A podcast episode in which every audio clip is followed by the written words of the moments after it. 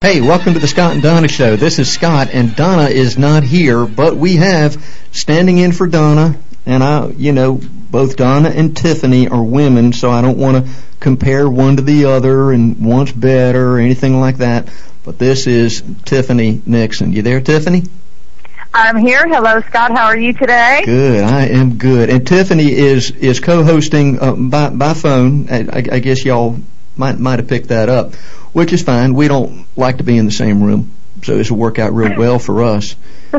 And Tiffany has had some phone problems because she's a bit of a knucklehead. She's mishandled a few things. And well, why don't you explain your plight, Tiffany?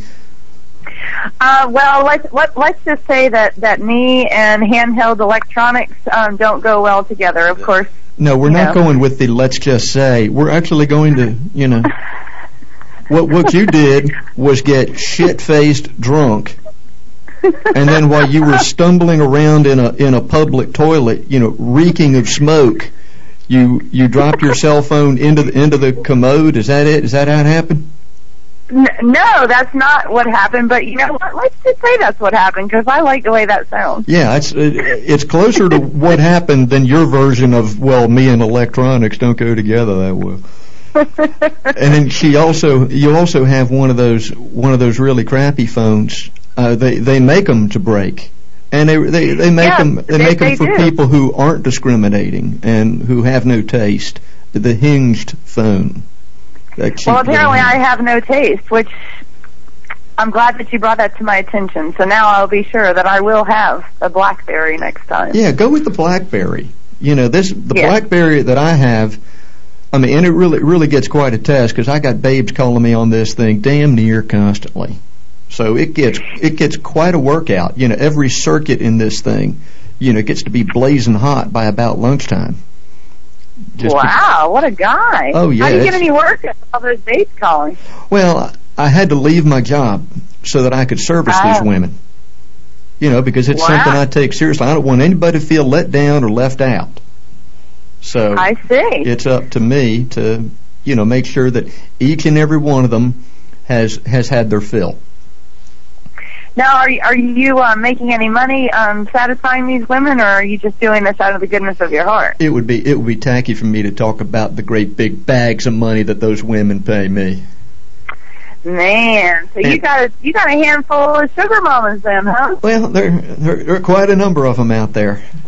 Wow. They're all. So how does one go about obtaining a sugar mama? I'd like to know. Well, you have to fill out an application first. These are online applications. What are the questions on the application? There aren't any questions. You just have to send naked pictures of yourself. I see. Okay, but you have to have money, right? What question would be relevant, really? Well, how much is in your bank account? What are your measurements? Your IQ? Oh, I guess IQ doesn't really matter. No, IQ.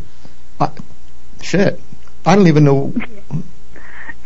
I mean, I guess as a matter of curiosity, like knowing somebody's sign, it's just okay. So I know your IQ. Now, what do you look like without your clothes on?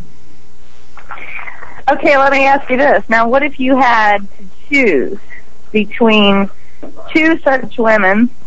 All other things being equal, just as beautiful, had plenty of money, but one was smart and the other wasn't. Which would you choose? No, give me the hypothetical again. You have two women. You have to choose one. Everything about them is the same. They're equally as beautiful, equally as rich. One is smart, the other's not. Which one do you choose? Oh, the smart one, definitely. Okay. Yeah, I really would like to hold a conversation with somebody every now and then. Okay, well, I didn't know if conversation was involved in this venture, or, if the phone calls on the BlackBerry were merely, whatever, we meeting up for sex today. The greatest thing about that hypothetical was, and it made me feel like a king, is that you put me in the position of choosing between two girls. I assure you that in my real life, I have never been confronted with, gee, which girl should I take? I don't think many of us can get that option in life. Yeah, that I hate cliches, but that beggars can't be choosers. Very true. Very, just absolutely 100% true. there. Yeah, but even people who aren't beggars, I don't know that, excuse me, that even they get that choice. Hey, I was, I really want to get into a serious topic here. And okay. I want you to try to get in there with me, but you're going to have to, you're going to have to cut all the clowning, because we're going to talk about something that matters here, low-flow toilets. I don't quite understand why we have to have them. I really don't. In my house, which I built 16 years ago, I've got, this was right on the cusp of when they started requiring low-flow toilets around here. I mean, they probably, uh-huh. probably were making them, but as far as requiring them, that's when it started, was about 16 years ago. And so somehow I got one, you know, a regular toilet, okay, and then the other uh-huh. one, or two toilets in the house, you probably add that up. The other one is a low-flow toilet. Well, I mean, guess which one gives me no trouble, and guess which one gives me constant trouble. I don't know why. The low flow gives you constant trouble? It gives me constant trouble. So for 16 years, and it's not like it's getting that much of a workout. You know, I'm a single guy, and it's not like I, you know, eat burritos 3 meals a day or something like that, but I swear to goodness, that low flow toilet will overflow with not a whole lot more than a tissue. And if it is a whole lot more than a tissue, you know, I'm in there mopping it off the floor. You know how, you know, when you can see the toilet is about to overflow, you have that panicky feeling, and you're you're frozen in action for a moment. You're like, you know, your feet are bouncing up and down, like all right. I see the emergency, but I'm not sure how to confront it. You know, do I stand here and jiggle the handle? Do I stand here and hope for the best? You know, do I rush and get the plunger? You know, no, wait a minute, there's a water thing down there. Should I be turning that off? You know, the time I've reached down there to turn the water thing off, there's never enough time.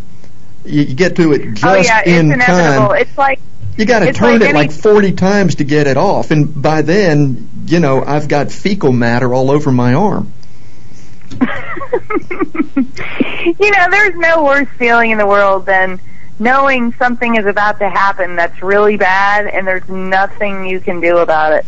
And you just have to sit there and watch. Sort of like, I feel like I'm in another, I'm looking at myself from above, going, oh, this is an awful thing that's about to happen, and you just can't do anything. And overflowing toilets is one of those things, I think. You know, I think it is too. And even though you can be removed at that moment while it's actually happening, you know, when you're down there cleaning it up, there's no way to remove yourself from that, which is probably, definitely not.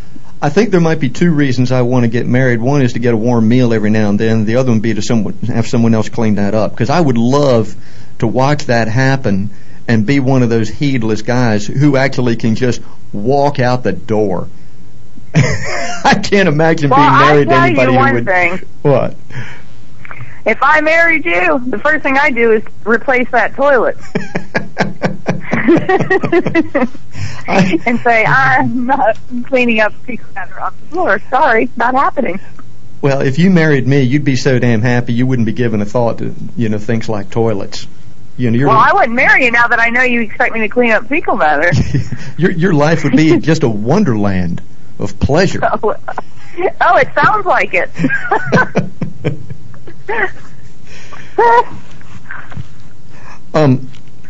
I was behind someone in line the other day who was going through. We all had to go through a metal detector, and and this woman in front of me. And I don't really like making fun of people and their weight, because so many people I guess are overweight, and a lot of people who aren't overweight think of themselves as overweight. But then, you know, we all see people who are so far gone that you just have to wonder a little bit. And this woman, you know, those metal detectors are wide. And it's probably, if there were 3 of me, yeah, if only, standing side by side, we could march through the metal detector, me and my 2 good-looking buddies. March right through that metal detector. And she had to turn a little bit to the side to get through, all by herself. It was just flat out amazing. Where were you, at Toccoa High School? No, I was at the courthouse. Oh, okay. And so we're all going through the metal detector, and I had to, you know, take out all my knives and and barrels of plutonium and things like that, and set them up. Did they give them back to you when you left? Yeah, they gave them back to me, and then I went out there and jammed the knife in someone's chest right up to the handle. But well, I just wonder, how does that feel? Because I don't mean to get on the woman, because some people, just really can't control that. I can't imagine walking around feeling that way all day, carrying around that much weight, and I can't imagine what it must feel like to be in public when you have to do something like turn to the side to get through the metal detector. That must be an awful feeling. And I really... Yes, it must be. There's no extra weight on me at all, and that is primarily a matter of luck. And... You're a vegan, aren't you? Well, I'm a vegan, but it's still luck. I mean, those people who are so heavy, most of them aren't doing anything to be that heavy any more than I'm doing anything to be so thin. I don't know about that. I mean, you can eat your way to. If you eat really badly and you don't exercise, it's easy to gain weight. Yeah, and I guess it is, and it's a little bit sad for some of those people, but I guess for some of them they choose it, or they don't care, they don't have willpower, whatever it is. I don't know. I just saw that the other day, and there was a part of me, in truth, that was laughing a little bit on the inside, and then there was a part of me that was bothered for her. But yeah. Anyway, that's what I wanted to say about that. We're gonna be coming up on a break here in a couple of minutes, and I'm going to tell a couple more stories here. Is there any story you want to go out with, Tiffany? No, this is your show, Scott. I'm going to let you handle it all. Well, I want you to know where Donna is this week, because it's the Scott and Donna Show, and we don't do a whole lot of monkeying around here. We have sent her directly into the mountains of Pakistan, and she is single-handedly, she is one rugged chick. She is hunting down Bin Laden and has vowed to kill him before next week's show. Man, you gotta let's hope she can do it. What a patriot, just inspiring to hear about it. Definitely. And actually, Donna probably wouldn't have the heart to kill anybody. On the last couple week shows, she sits down here in the studio and puts lipstick on me, so Bin Laden might be in for a little beautification or something like that. I think it would just be awesome if Bin Laden was taken down by a woman. Yeah, that would be the ultimate disgrace for a Muslim, wouldn't it? Oh, my goodness, yes. A woman with, maybe she could have, some sort of pig snout on or something like that. I don't know. Maybe she could carry a Miss Piggy doll. Yeah, anything to make it worse for him. Yeah, definitely. We don't want him to have 40 virgins in heaven. That's not fair. Yeah, there'll be no heaven for him. I feel pretty sure about that. I won't be the one deciding, but I just feel pretty sure about that. Yeah. Listen, let's take a break, Dustin, okay? We'll be right back with Scott. Hey, before we go, let me get the call-in number here.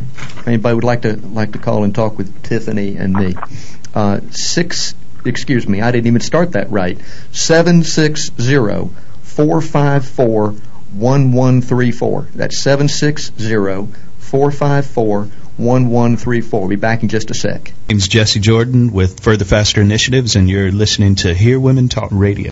Hi, this is Deb Coletti, and I am your host of Life on Purpose, a radio show where I'll be having conversations with a wide range of fascinating women who are, in my opinion, leading a truly rich life. We will laugh, we will cry, we will sometimes get very serious. It will get edgy. It will definitely be irreverent, and no subject off limits. Tune in to hear where we go and even join in the conversation. Life on Purpose with your host, Deb Coletti, Tuesdays at 11 a.m. on the Hear Women Talk Network. Hello, race fans. This is Jeff Gilder, creator of RacersReunion.com. When you're in Myrtle Beach, check out my favorite, the Caravelle Resort. The Caravelle Resort has a golf department and concierge with golf privileges at virtually every course on the Grand Strand, including the coveted Dunes Club. And ladies, pamper yourself with Caravelle's Studio Spa. featuring services such as Swedish massage, heated stone therapy, reflexology, manicures, pedicures, facials, and more. Awaken your senses with the most requested massage and spa therapies. The Caravelle Resort, Myrtle Beach, South Carolina, 800-507-9145. Get the best rate on the Grand Strand when you use promo code RACERS at thecaravelle.com. 800-507-9145. Hi, this is Jessica Doravaj, host of the Where Is My Guru Show. Join us Fridays at 3 p.m. Eastern Standard Time on Hear Women Talk. Hi, this is John Banks with the Zeus Radio Network and Hear Women Talk. Come join me on Mondays from 2 to 3 p.m. with Bringing Man Out of the Cave. We're going to try to take an interesting look at the male-female dynamic as I try to give you answers as to why men do what they do. Come join me on Mondays. This is Paul Truelove on Zeus Radio Network for HearWomenTalk.com. Welcome back to the Scott and Donna Show. I'm Scott, and we've got Tiffany here on the phone co-hosting along with me. You know, one of the things that, you know, I don't mean to grumble. You never hear me complain, Tiffany. I'm just content and happy, and you know, just a good old roly-poly. Okay, that's a load of shit. All I do is complain. You're also not roly-poly. No, I'm certainly not. Yeah. But I don't understand the obsession, and I think I'm going to stop and preface this with a couple things. First of all, I can't remember what I said last week. And that's a real problem. As I was thinking about, you know, this show and all that, there were some things that were occurring to me that have happened recently that I thought, yeah. Oh, wait, did you talk about that on last week's show? And I can't even remember, which is a crying shame. And yeah, that happens as you get older, doesn't it? You just start losing your memory? Yeah, it does happen. I try to defeat that by writing everything down, but I can't write down everything I said and who I said it to. So it's hard to keep track of that. And I started walking around with a recorder. I started with a tape recorder, and then I wasn't satisfied. I figured I need to step up to digital. So when I think of something, you know, interesting or something I want to remember, I record it. So I'll be able to catch on to that later. So just before the show, the digital recorder is new. Just before, like a half an hour before the show, I thought, well, let me sit down and see what all these interesting things were that I had to say to myself. And so I turned on the recorder. There were 26 segments that were occupied or whatever on the recorder, which would make you think I had 26 interesting things to say. No, the first one is, shit, is this thing even on? You know? And then the second one begins with like 7, 8, 9, and then it just cuts off. So, you know, I got all the way up to the 20th segment before I heard anything other than, you know, that kind of drivel on there where I'm, you know, counting, or I don't know whether it's on, or there's some, you know, incredible, you know, cacophonous noise in the background, like I accidentally hit the switch and it's right in front of the stereo speaker or something like that. You know, it was just horrible. But what I wanted to say about the being in restaurants, God, this is something that we end up talking about almost every week, I think, because most of us go out to eat and there's always something going on there. And my recent thing that I'm on is the obsession that the waiters, we'll just call them, yeah, I know they're waiters and waitresses, and they're called servers. Give me a break. I'm just going to call them waiters, okay? But I'll call them waitresses. The waitresses' obsession with getting the damn plates out of the way. Dustin, did I talk about this last week?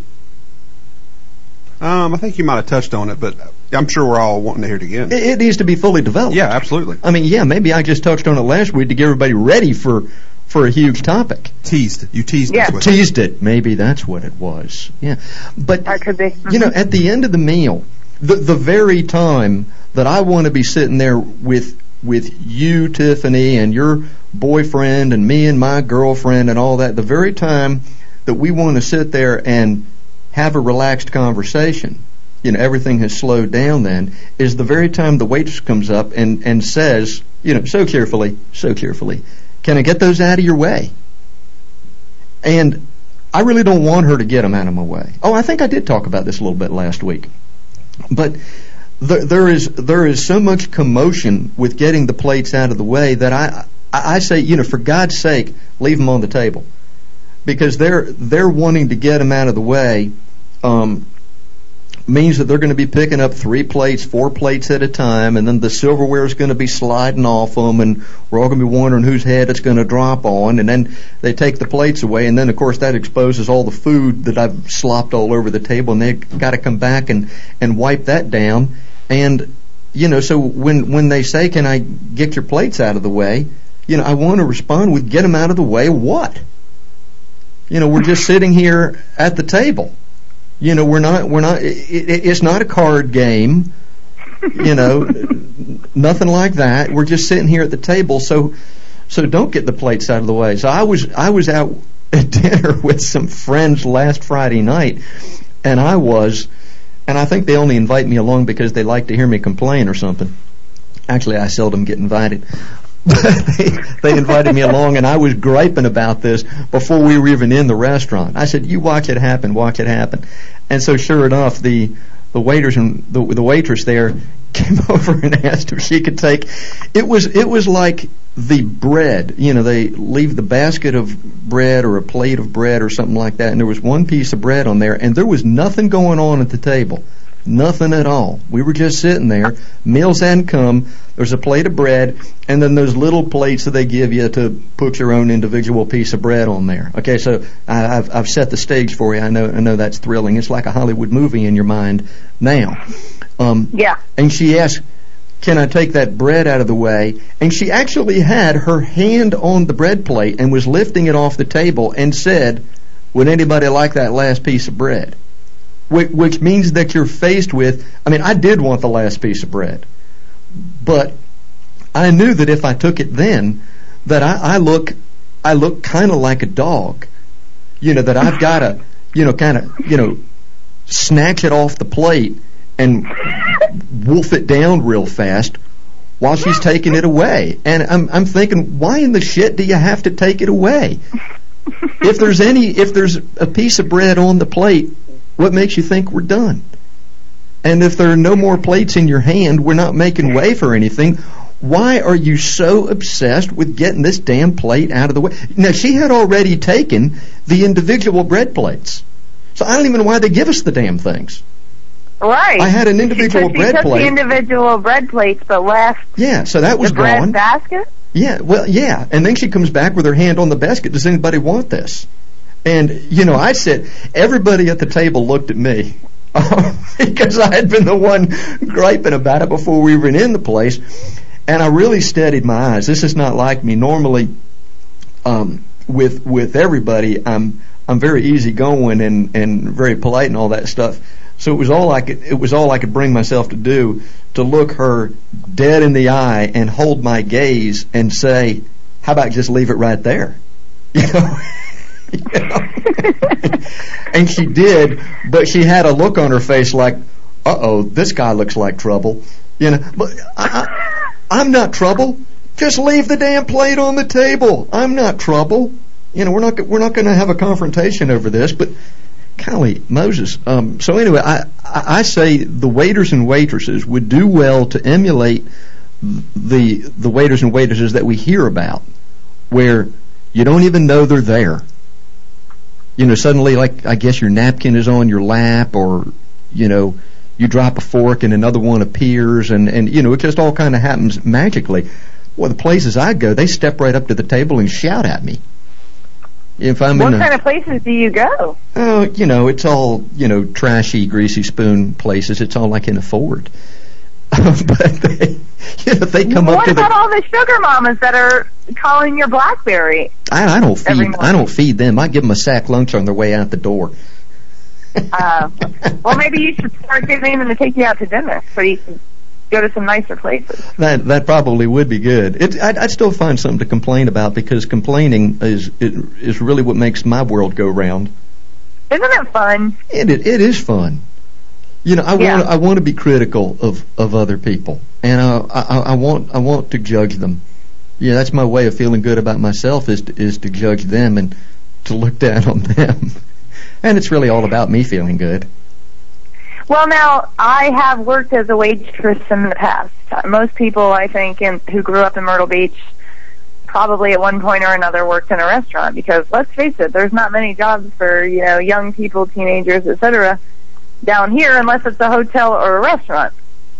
And let me tell you, those managers or whatever, those guys they hire, man, they tell you, you never ever leave an empty plate in front of a customer, and you always make sure that their drink is full. So that's why they're constantly around filling up your water, filling up your tea or whatever, and wanting to remove any plate that you're not still picking on. Okay, here's my response to that. When I go in, you may be in a place like that, and I think different weight people, even within an individual restaurant, will handle things slightly differently.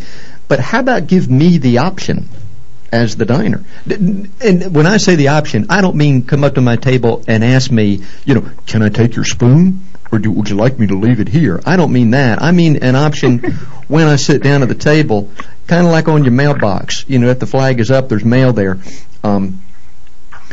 We could have an option so that I'm one of the diners who wants to be left alone. Which means come as little as possible. You might have stumbled upon something when you said about flags. Maybe what restaurants should do is give you, instead of like having to wave your arms and flail them and scream for the person to come when you need something, maybe they should have like a, give the diners a flag or something that you can put out on the end of the table when you want the waitress to come. You know, that would be good. I'm trying to think of how that would go. I mean, that would be good in, you know, one of those loud restaurants where everything's happening. But, you know, when you're really out for a great slow dinner, you know, with, you know, your boyfriend or girlfriend or whatever, I don't know, the flag on the table, I don't know. I mean, it'd be fine with me, but that's more like a pizza place type thing to have a flag on the table. Well, we're talking about the kind of places that you said you go to. Well, right? You're right about that. When I get my $3 out and head for dinner, there are only so many places I can go. Hey, Dustin is telling me we got to take another break. Let's go ahead and get that out of the way right now. And if anybody wants to call in, let me give you the number. It is 760-454-1134. Be right back, Tiffany and I, with the Scott and Donna Show. Bye now. Hi, this is Judy Collins from Judy's House of Oldies, and you're listening to Hear Women Talk Radio on the Zeus Radio Network. Hi, this is Deb Coletti, and I am your host of Life on Purpose, a radio show where I'll be having conversations with a wide range of fascinating women who are, in my opinion, leading a truly rich life. We will laugh, we will cry, we will sometimes get very serious. It will get edgy. It will definitely be irreverent, and no subject off limits. Tune in to hear where we go and even join in the conversation. Life on Purpose with your host, Deb Coletti, Tuesdays at 11 a.m. on the Hear Women Talk Network. Tonight, take an adventure on the Myrtle Beach Ghost Walk. Explore the haunted swamps where alligators and the ghosts from long ago still reside. Stroll across floating walkways beneath the Spanish moss as your pirate guide leads you by lantern and shares 13 spooky tales along the way. The Ghost Walk departs nightly at dusk, only at Barefoot Landing in North Myrtle Beach, South Carolina. Call 843-361-2700 or visit myrtlebeachghostwalk.com for advance tickets. The Myrtle Beach Ghost Walk. Are you hungry and looking for something delicious and healthy, convenient, quick, and value-packed? Check out our favorite, Jimmy's Hibachi. Everything is sizzling and cooked precisely to order, and they use only the freshest ingredients, including sterling silver premium meats. Try their $5 daily lunch chicken plate with fried rice and veggies, or check out their Korean beef lunch plate with sesame and soy and just a slight touch of sweetness. For dinner, try their mouth-watering salmon, mahi-mahi, scallops, or tender, juicy filet mignon.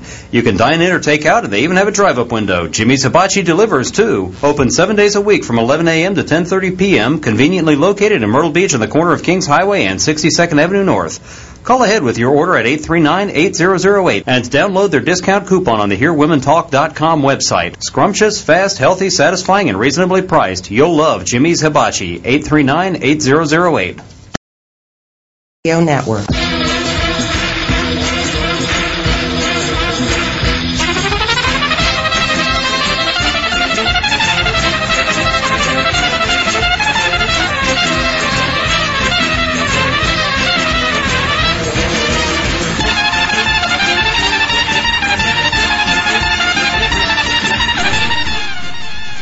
Hey, we're back with the Scott and Donna Show. Tiffany, I got a call, or I called my mom this morning, and it was funny to me. There actually, there are two parts of this story, I guess.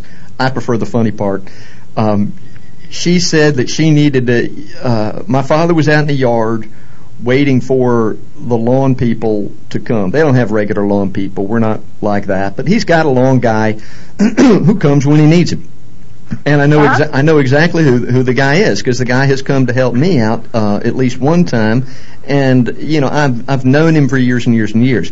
It is this, you know, when I say a black gentleman, I mean he is a black gentleman. You know, just a real soft-spoken older guy. You just love him as soon as you see him or hear his voice. And then he brings with him three or four, you know, strapping young black men, you know, and that's the crew. And my mom said, I need to go because I'm going to make lunch for the boys. And I said, okay, what are the boys having? Because the boys is all these boys. And she said they're having sandwiches. And I said, all right, what are you making them, Mom? And she said, well, I'm making them, because to her this is a feast. She's very simple, you know. I'm making them cheese and tomato sandwiches. And I said, wow, do you give them that every time they come? And she said, yeah. I said, boy, they must spring out of bed on the mornings that they know they get to come to your house and get that cheese and tomato sandwich. And I said, I asked her how many she gives each fella, and she said, well, I can give each one a whole one, as if giving them. I mean, these and these are 200+ pound, muscular dudes. That's right. These guys are, you know, horses. You know, these huge muscular guys who have by then been working out in the hot sun for 4 or 5 hours. And my mom shows up with this paper thin sandwich. And when my mom says cheese and tomato, it's not a great quantity of cheese. This would be one slice, one pre-wrapped slice, you know, on white bread and one piece of tomato right in the middle. That's how my mom would make that sandwich. And, you know, for those poor guys, you know, I was making fun of my mom this morning. I said, boy, you know, just look out when you come out with those sandwiches. I said, and you give them a whole one? Shit, it's like, hey, boys, if you can't finish this, don't worry about it. Just take the leftovers home, you know, as if they... All right, right. Know. But you know what those guys do the morning they said, oh, we're going to Mrs. Umstead's house. You guys better pack your coolers. Right. Yeah, they had to stop and have a huge breakfast and... Right. You know, Go buy Bojangles and get a 6-pack of Boberry biscuits. Well, because yeah, those are good now.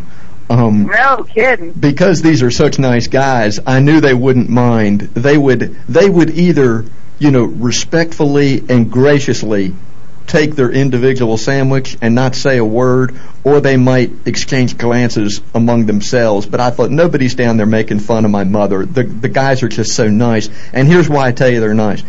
My mom has watched them, and she was reminding me of this morning, that when they get that little lunch from my mom, they all sit down together, and the older gentleman, Bobby, who is easily in his 60s, maybe in his 70s, he sits down with these boys. I call them boys, early 20s, I don't know, whatever it is.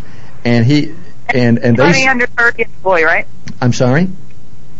Any man under 30 is a boy, right? Well, you know, I still call myself a boy. So, yeah, if anybody is offended by this, please don't be. But they sit down and bow their heads, and Bobby, the older gentleman, says a little blessing, and then they each have their sandwich.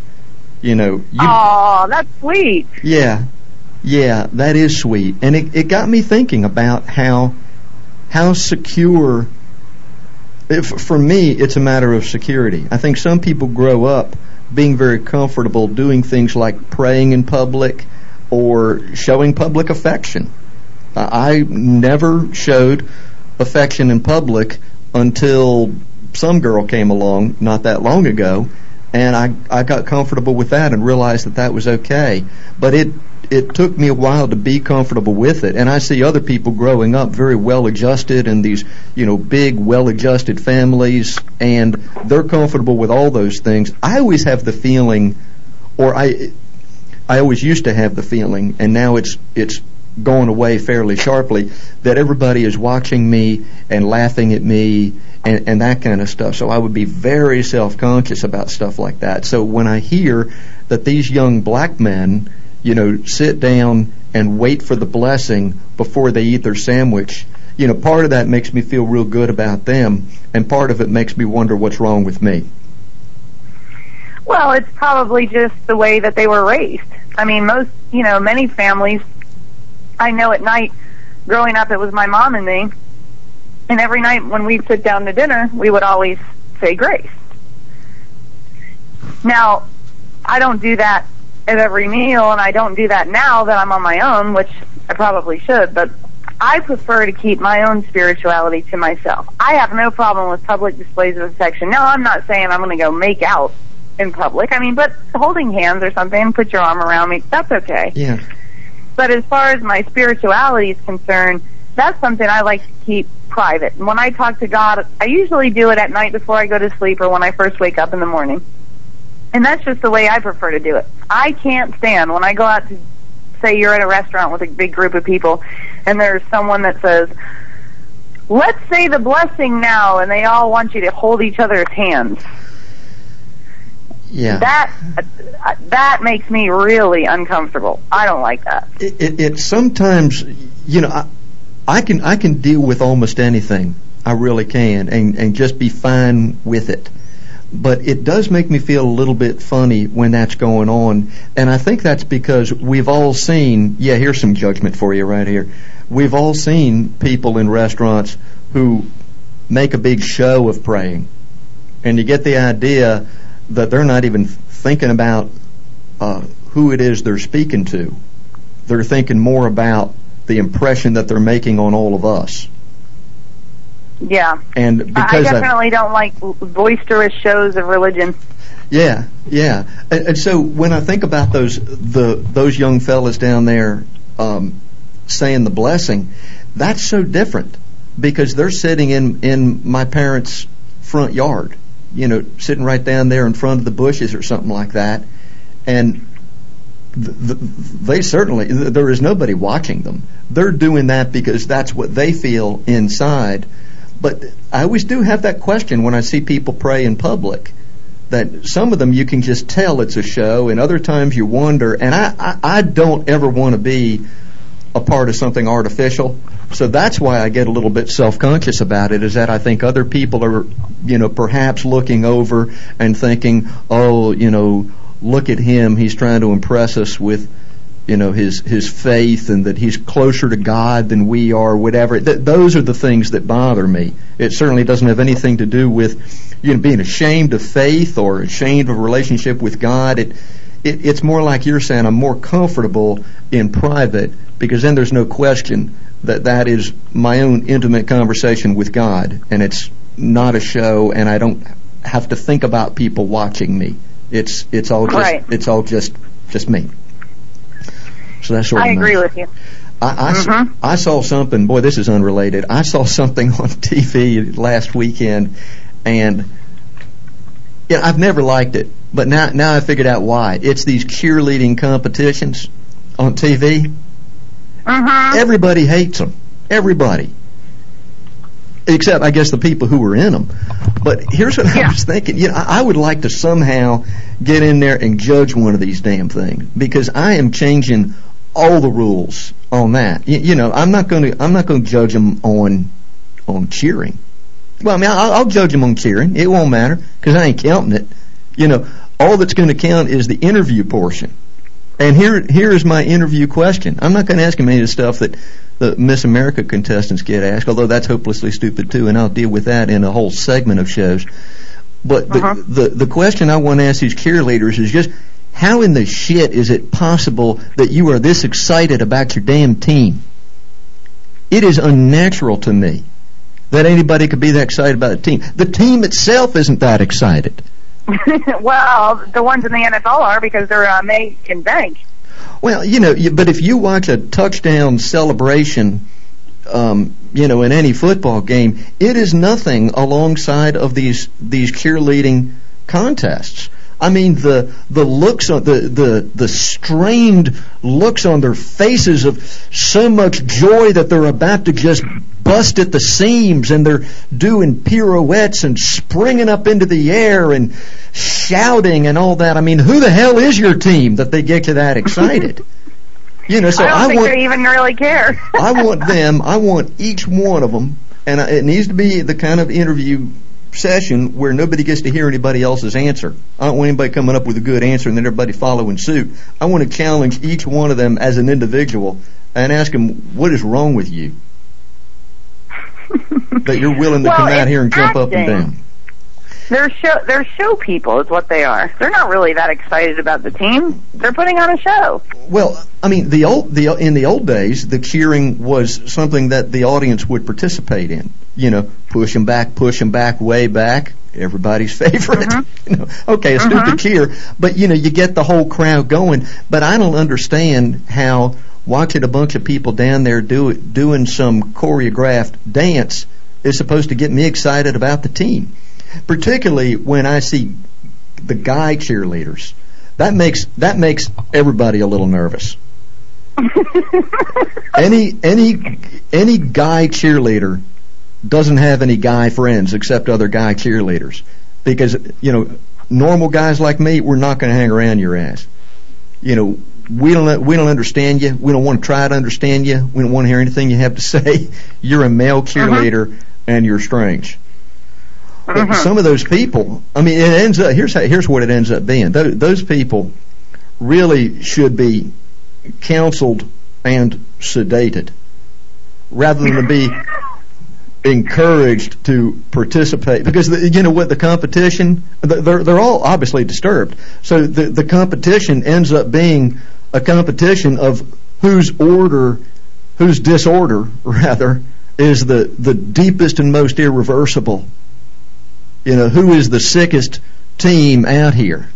And that's what's really being judged. Well, maybe that could be the new show, like you said. Who's the sickest cheerleader? Every cheerleader should have to take a Valium and see if they can possibly get that excited with, let's say, you know, the highest dosage safe to ingest of Valium. And whoever can be excited after that dosage would be the one. Yeah, Valium isn't going to slow those people down. I mean, have you seen them? They just brush off Valium. You know, here's what. Now you look at them during the competition, and here's the way to watch those things. Mute them for just a second, where you're not hearing the stupid music. You're just watching them, and imagine, you know, just because they are cheerleaders, they're supposed to be cheering for a team. Imagine them. You know, just tell yourself, these are people expressing how they feel about the team. Then mute the TV and watch them. And, you know, be amazed. And then imagine when you see them like that, and, you know, they're doing those cheers and there's not even a game going on. You know, imagine if somebody scored the winning touchdown. You know, what would they do then? Wow, they'd all have to, you know, shoot themselves in the head or something just to top it. Yeah, well, so what? That would make me, as a member of the team, I would be very humbled by that. When I see the cheerleaders over there behaving like that, and you know, I'm still in the fucking locker room, you know, and if I score a touchdown, they're all shooting themselves in the head. I'm thinking, wow, you know, I just really feel privileged to be a part of this team. I might also feel some degree of responsibility. Yeah, maybe a little guilt for the mayhem over there on the sidelines. Yeah. Oh my God. So I mean, so what would you do if you were like a football player with a heart? Like you would say, the coach would say, "Why do you refuse to shoot touchdown?" Well, I'm afraid they're going to blow me. That's right. I would just fall on the ball every time, just trying to spare the cheerleaders. Because, you know, somebody's heart's going to give out over there. I need to make the game less exciting. Yeah, exactly. So, you know, I really should do a reality show that is based on that kind of stuff, where we're taking one thing and turning it inside out, and not doing a reality show where we're really, you know, concerned with what's actually going on. you know, do stuff like ask the cheerleaders what your problem is. You know, do you not have anything in life that means anything to you? And so this is how you behave at the mention of a football game? You know? Well, now, these professional cheerleaders, okay, they make a lot of money, right? I don't know. I mean, I'm sure they're making more than all the rest of us, but I don't know what they make. I think they only make like $500, if I'm not mistaken. They don't make hardly any money at all. They make their money from the calendars and stuff. Oh, okay. But they make very little money. $500 a game? Yeah, but they only have like what, 6 or 7 home games. So yeah, you're kidding! In the NFL, yep. $500 a game. Oh right, yep, that's it. Yeah, I guess they do it for the. So why are they doing? Oh, the calendars. Yeah. Well, the calendar and you know the attention. God knows we all need attention in this world, don't we? Or maybe they're hoping to be the next Penthouse Pet of the Month. Yeah, and I hope it for them as a subscriber. I mean, that's where the big bucks come in, right? I'm not a subscriber. yeah, I guess that is where the big... I don't even know what they get paid to be in those magazines. I really don't. I'm sure it's a lot. Probably so. Now, let's see, there was something else that I wrote down here. What was... Oh, yeah, when my mom was telling me that this morning, I actually wrote down what she said when I asked her how much they get, and she said, yep, a whole one. those are her exact words. She was so satisfied, you know, like she was there, you know, sort of hauling up her slacks and, you know, putting her thumb in the waistband like, yep, they get the whole damn thing. I don't hold back nothing on them, man. Give them the whole ever-loving sandwich and just let them eat away at that thing, you know. I swear, my mother is cute. That's really sweet. And the fact that they eat their sandwiches and say their prayers, that's really charming. Yeah. I mean, everything down there at my mom and dad's house is happening in a small way. You know, they're just going to get that little bit of food. And, you know, you sort of, at the end of a day like that, a man like Bobby, you should be paying him what he's owed and then giving him a generous tip. You know, yeah. You just should. And part of what Bobby does is kind of look after these young boys, you know, which I think is the best thing going on there, you know, because he's just the kind of guy I would want looking after my child in that way. And for young black men, I think it's terrific to have somebody like Bobby involved in their lives. But my father will probably, you know, give them all $2 or something like that. And, you know, it's fine. I just wish it was more. Yeah. But they're so sweet. Well, Bobby's probably not making, I mean, I don't know how much money he makes, but, you know, times are tough out there for everybody, that's for sure. Yeah. So he might not have very much to spare. While we're, you know, we were talking about eating out there a short while ago, and I'm thinking now about the conversation about dessert. You know, here's what you always see. The waitress comes up and says, "Did anybody leave room for dessert?" You know. So yeah, exactly. It's starting out as a joke. Those exact words. And then it's the same.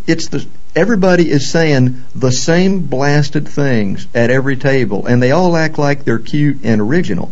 But it's always like, "No, I can't afford that." You know, I gotta, you know, watch my girlish figure. That's usually a guy saying something like that. You know, or, you know, there's always all this cutesiness going along with it, and everybody's winking at each other, and the waitress is winking and saying the dessert's so good. Oh, no, that would just be decadent. I don't understand what all the comedy is about whether you want a dessert or not. What I say is, if you come over and offer me dessert, my answer is going to be yes or no, or can you tell me what you have?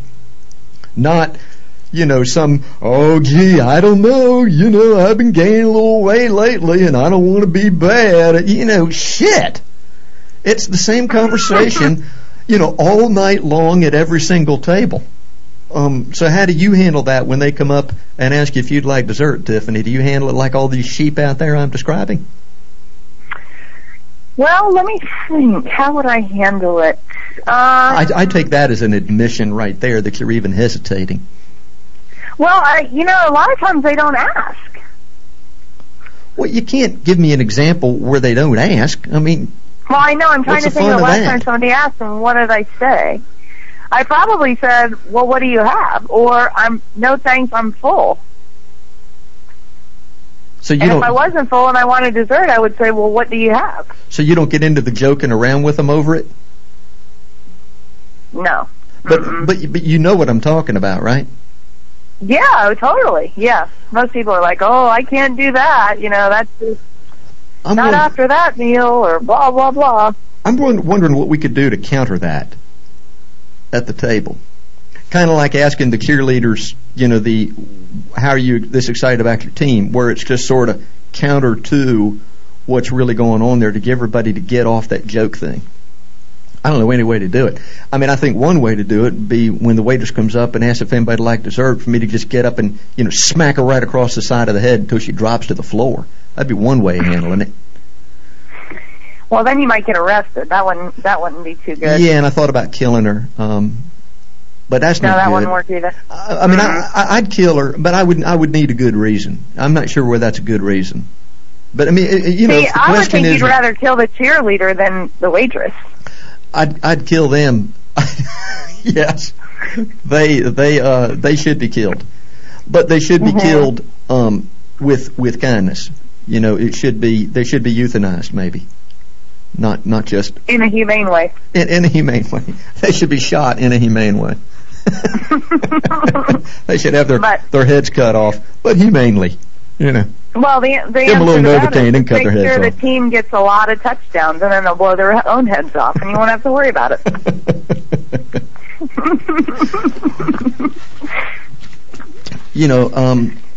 But desserts are a rip-off in restaurants. Have you ever noticed? It's like, are you serious? A piece of key lime pie is $5? I can make a whole key lime pie for less than that. You could, but you'd have to bring it with you, wouldn't you?